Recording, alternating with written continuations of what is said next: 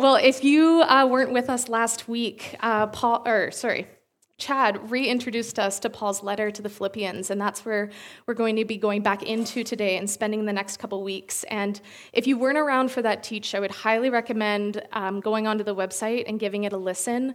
It was such a wonderful introduction, and um, yeah, it's just really going to be kind of the base that we move off of uh, in these coming weeks, and certainly sets a foundation for us today. So, what we've seen from Paul so far is this incredible freedom and joy and this heart of thanksgiving that appears to just kind of be oozing out of him amidst some rather dire circumstances. And he shares with us that this has come through a journey of dying to himself, which is something that Jesus has asked of all of us who choose to follow him. So, for Paul, the ultimate aim in life is to know Christ, to be made like Christ, to find his home within Christ um, also that others may also encounter him. And now, when I hear this aim, um, as I was re listening to Chad's sermon, I found myself just caught up in the beauty of that, of this incredible vision of being with Christ and knowing Him um, so that others encounter Him. And it just, it, yeah, it's this amazing. Uh, just aim and vision and i'm like yes lord i'm on board like i'm willing to die for that uh, this sounds fantastic but then all of a sudden, my child is not napping again. It's like she knew I had to write a sermon this week or something. Um, and all the other stresses and pressures of life begin to build. And all of a sudden, my insides are like revolting against it and saying, This isn't fair, what's going on? And, you know, the actuality of that dying to self. I come face to face with it, and it's not as easy and maybe as beautiful or glamorous as it looked like from the beginning. And so, this is where Paul takes us today in this letter, a little deeper into the actual nitty gritty of this, the actual working out of this dying to self. And it's where the Philippian church is kind of feeling this tension, um, and where we also might be experiencing it in our own lives today. So, because of who Christ is, a taking on of this Christ likeness will always call us into relationship. It's within relational contexts that Christ likeness really gets put to practice and put to the test. And so Paul writes here that if there is any comfort in Christ, any consolation from love, any partnership in the Spirit, any tender affection and sympathy, make my joy complete, be of the same mind, have the same love, being in full accord and of one mind. So he tells the church she's to be of one mind. And now I want you to pay attention as we keep reading of what kind of mind this entails. Do nothing from selfish ambition or empty conceit, but in humility regard others as better than yourselves. Let each of you not look to your own interests, but to the interest of others. Let the same mind be in you that was in Christ Jesus. Now, I want you to notice here that though Paul is talking about the mind, he doesn't exactly address um, kind of a set of beliefs. And the word mind isn't a great translation for us here, given kind of our modern association with the mind being rationale and logic. Um, and yeah, just very kind of more like a belief system. But Paul is tapping into a much more ancient understanding of the mind, which is kind of this big mixing up of the things that we've fractured out being our thoughts, our feelings, and our will. And uh, the word here in Greek, sorry, again, Mark, no, uh, no Hebrew for me, just Greek.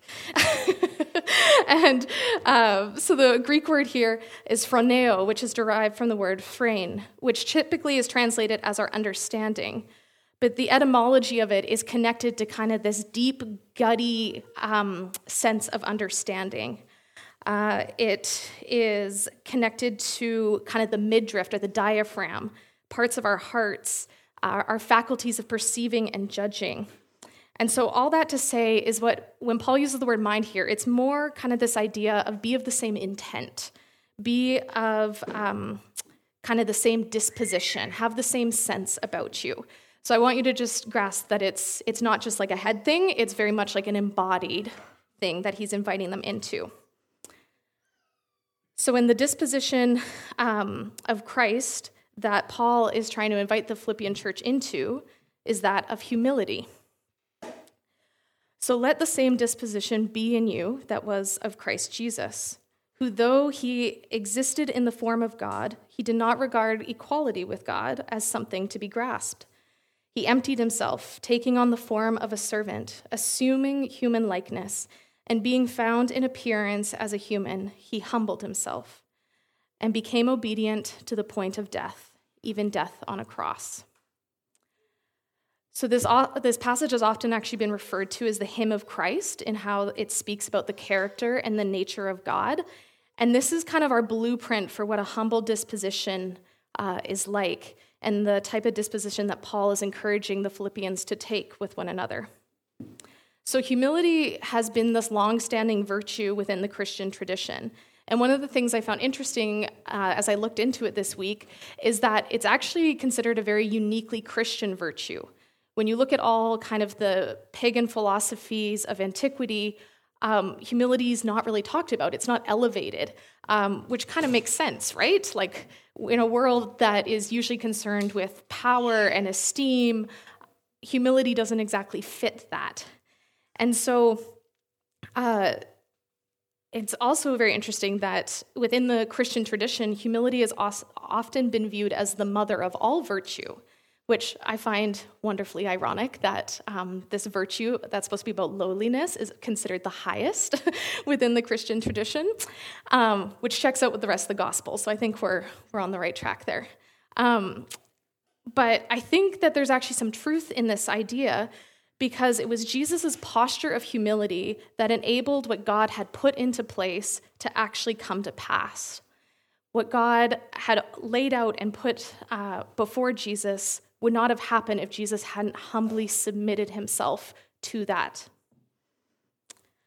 Have you ever thought about that, of what the implications would be if Jesus hadn't humbled himself? If he hadn't uh, chosen to not hold on to some of his power or hold on to some of his form? We'd be looking at a very different gospel that I think would have very different implications in our lives. And so, humility isn't this virtue that's just kind of a nicety that you might think is for some people. Um, it's actually really crucial. And it's the virtue that, um, yeah, allowed Christ to actually do what it is that God asked of him, what God uh, used him for. And I think that's really significant for us in our own lives. Again, I think for myself, there's uh, often, you know, I look at people that I'm like, oh, they're so humble. And I'm like, oh, that's nice. That's beautiful. That'd be a great thing to have. But I was convicted in, in this passage this week of realizing how crucial humility is. Um, and I think we see that in the gospel that there's actually these long standing implications that play out if humility wasn't, vis- um, wasn't present. So, now also, just when I use the term virtue here, again, I don't want you to just think of kind of this good moral quality, um, but take it as more of this kind of sanctified characteristic that moves us towards God, towards others, and out into the world. Another way to describe it might be as kind of a righteous disposition. And this isn't a righteousness that comes from us, but comes from God. It's in partnership with Him. It's a grace of God through the work of Christ along with the Holy Spirit. So it's not just something that we have to kind of push through and try and take on ourselves, but it's something that God is actively at work shaping within us. Uh, I also came across this beautiful quote, quote from St. Augustine, which Heather, you can throw up there now. And it just says, The way to Christ is first through humility, secondly, through humility, third, through humility. So if that doesn't sum it up for you, then I don't know what else does. So I think we're starting to grasp the significance of humility. Um, and so I want to go back to our passage now and re examine the context that Paul brings this up in. So, once again, do nothing from selfish ambition or empty conceit, but in humility regard others as better than yourselves. Let each of you not look to your own interests, but to the interest of others. Let the same mind be in you that was in Christ Jesus. Have you ever thought about what makes humility so hard? If not, Paul states it pretty obvious right here it's other people. I mean, all jokes aside, um, others make it really hard for us to be humble. It's through other people that the work of uh, the muscle of humility actually has to get worked out. I love this little note on humility from an article I read earlier this week, and there should be another slide for that one, Heather. And it says To be authentic, humility must be verified in relation to one's neighbor. It would be too easy to declare some, oneself small before God, but superior to one's neighbor. True humility is verified in the presence of others. And I think that's what Paul is trying to explain to the Philippian church. What enables a dying to self that produces the fruit which Paul exudes? A humble posture towards God and others, as profoundly embodied in the life of Christ. Where does that kind of humility get developed and worked out? In relationship with one another. The rumbling that the Philippian church is experiencing with one another is revealing this area that still needs to be made holy within them. But why does community seem to make humility so hard? Why does it often drive us away from embracing such an important thing? I think it's because in community, we often become acutely aware of our fears and our desires. And it offers an environment where we can compare ourselves and determine our sense of worth based on our standing in relationship to others. Our brokenness begins to manifest itself, and our insecurities make humility seem far too vulnerable and far too risky. We become afraid that if we don't look out for us, no one will. If I don't try and elevate myself, no one will see me. If I don't try and prove myself, no one will love me. If I don't uh, try and build my reputation, no one will take me seriously. If I humble myself and let go of my own interests, how do I know that those interests will be met? How can I be assured that I will be known, loved, seen, or have purpose? How do I know I will be someone who matters to the world, who matters to God? The potential of losing all these things feels far too risky, and humility appears to be far too costly. But I want to go back into our text again and see what was given to Jesus in his emptying, in his process of um, taking on humility. This is in verses uh, 7 to 11. So, Jesus, having emptied himself, taking human form, humble and obedient to the point of death, to the point of death, Jesus was given a name. And not just any name, a name that was above every name. And it goes on um, at the end, and it, um, Paul says again, and that this is for the glory of God. I want you to sit with that for a minute. Jesus was given a name. Doesn't the idea of a name um, embody so much of what we're afraid to lose? And I want you to catch here that Jesus didn't make a name for himself, he was given a name through his humble obedience. And the name he was given was unto the glory of God. Now, this is the first time I've kind of read through this passage and actually been so struck by this idea of being given a name. But the more time I spent in it, the more significant it felt in light of this call to humility. Is it not our desire for a name that often stifles our quest for humility? God may be at work in us, and we feel this lure towards being humble in character, but then the fear of insignificance begins to tell us not to let our guard down too much. What will happen to my name if I don't fight back? What will happen to my name if I don't try and prove myself? What will happen to my name or my family's name if I don't chase after fill in the blank? The name we wish to hold is probably unique to each of us, but I have a feeling that it's likely connected back to either some desire to um, be safe, to belong, or to matter. Now, we're obviously not going to be given the name Jesus, um, Jesus Christ. That one's been taken. Um, and it will not be a name that is above every other name. But let's remember in this context that Paul is inviting the Philippians to take on Christ likeness. So, to take on this form of identity and to let the Spirit of Christ come and transform every part of their being. In that, I don't think it's too aligned to say that, I, that Christ will actually come and also give us a name a name that is for the glory of God. And scripture is riddled with um, stories of both giving and changing names. And perhaps this is on my mind uh, since we as a church have just gone through this name change.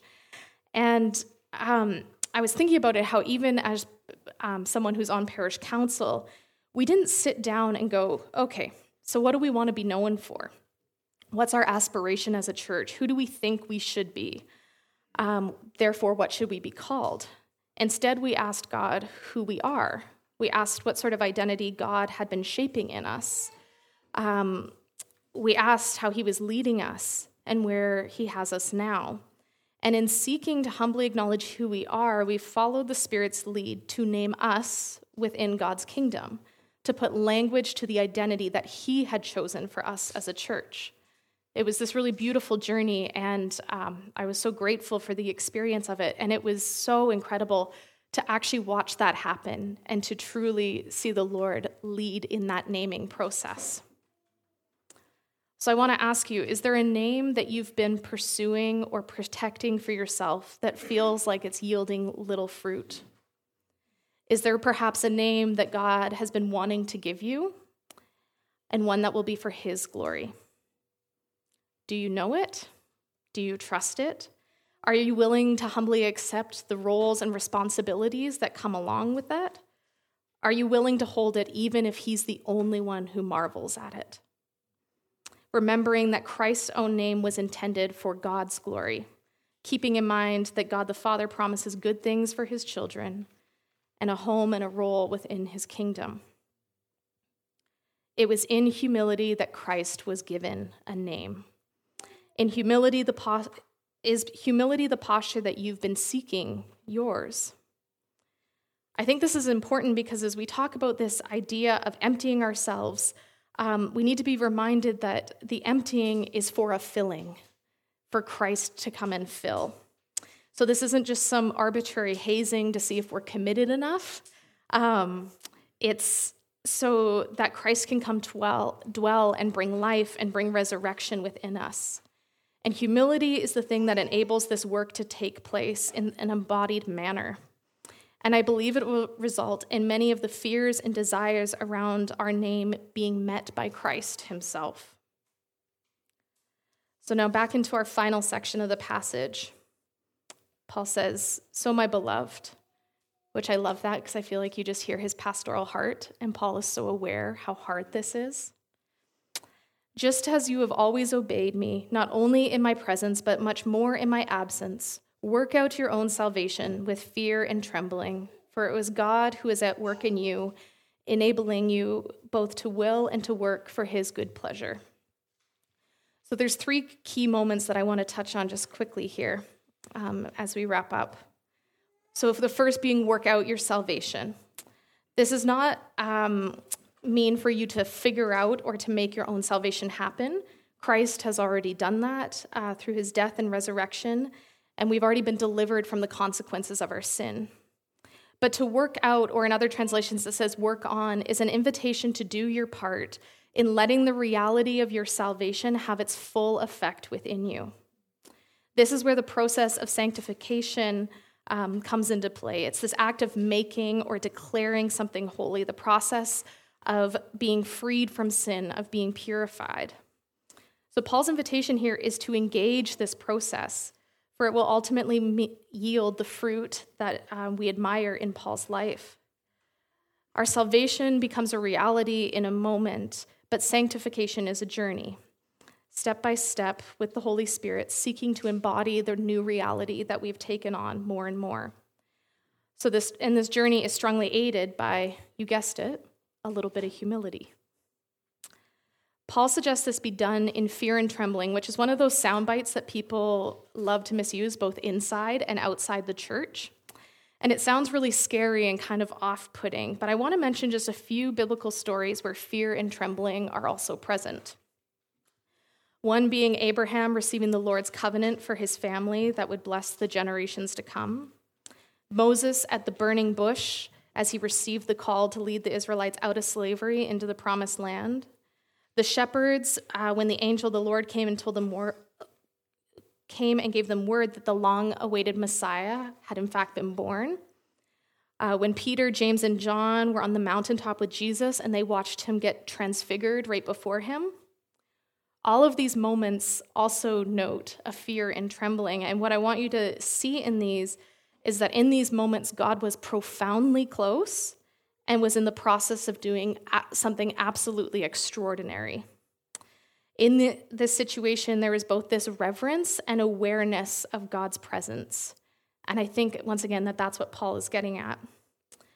Um, one of the way that, um, yeah, this kind of term, uh, fear and trembling, is summarized is uh, it's a term used to describe a little bit of an anxiety of one who tr- distrusts their ability completely to meet all the requirements, but religiously does their utmost to fill their duty. And so again, in that you see there's there's this humility of recognizing I actually can't fulfill the requirements before me, but there's also a willingness to say, I will bring what I have. And so once again in this theme of posture, that is what Paul is inviting the Philippians into is to take on this posture. So work out your salvation with fear and trembling. Do your utmost to have the reality of your salvation take its full effect within you with due reverence and in the presence of God. What is doing this utmost? It's embracing humility. So next movement, and I promise these ones will be shorter. Um, uh, but it's so the next movement is for it is God who is at work in you, enabling you both to will and to work. In light of this conversation, um, being a bit, a bit more about instruction and us kind of participating, Paul is also giving counsel that um, it's important to remember that it is God who is doing this work. Uh, this isn't just a project self. God has already done this part. And again, in um, us making the decision to yield to Christ, He comes in and He begins to work. He's the one who has the ability to transform our will and to guide our work towards His purposes. This is a partnership, yes, but before we get too caught up in that, we need to remember that God is already at work. He's enabling, He's changing, and all I can say is thanks be to God. And finally, once again, this is all for His good pleasure, for the glory of God. Not an elevated self as the end goal, but the glory of God. That Christ might be exalted in my body, that Christ might be exalted in my mind. So, as we wrap up today, um, I found this uh, beautiful litany um, written by a Catholic bishop in the early 20th century. And I was struck by how well it names both the desires and the fears that often keep us from embracing humility. So I'm going to read it as sort of a closing prayer for us, and the lines are going to be up on the screen. And um, I encourage you in this time, you can either follow along, or if you want to just sit and kind of receive the words as, um, as I read them, and maybe you feel prompted by one of the verses that um, yeah it just it kind of hits you of like yes lord this is an area that i'm struggling um, in letting you uh, transform within me. Um, maybe you'd be willing to just offer that before the lord this morning. So as i read this i pray that you be able to interact with the words in humble reverence in the presence of god in full assurance that the work of salvation is already being enacted within you, and that any emptying of yourself will be a filling of Christ. And I pray that any of the fear or misguided desires not keep you from taking on a humble mind of Christ and from experiencing the fruit of it for the glory of God. So, the litany of humility. O Jesus, meek and humble of heart, hear me. From the desire of being esteemed, deliver me, Jesus. From the desire of being loved, deliver me, Jesus. From the desire of being extolled, deliver me, Jesus. From the desire of being honored, deliver me, Jesus. From the desire of being praised, deliver me, Jesus. From the desire of being preferred to others, deliver me, Jesus. From the desire of being consulted, deliver me, Jesus. From the desire of being approved, deliver me, Jesus. From the fear of being humiliated, deliver me, Jesus. From the fear of being despised, deliver me, Jesus. From the fear of suffering rebukes, deliver me, Jesus. From the fear of being forgotten, deliver me, Jesus. From the fear of being ridiculed, deliver me, Jesus. From the fear of being wronged, deliver me, Jesus. From the fear of being suspected, deliver me, Jesus. That others may be loved more than I, Jesus, grant me the grace to desire it. That others may be esteemed more than I, Jesus, grant me the grace to desire it. That in the opinion of the world, others may increase and I may decrease. Jesus, grant me the grace to desire it. That others may be chosen and I set aside. Jesus, grant me the grace to desire it. That others may be praised and I unnoticed. Jesus, grant me the grace to desire it that others may be preferred to me in everything. Jesus, grant me the grace to desire it. That others may become holier than I, provided that I become as holy as I should. Jesus, grant me the grace to desire it. Amen.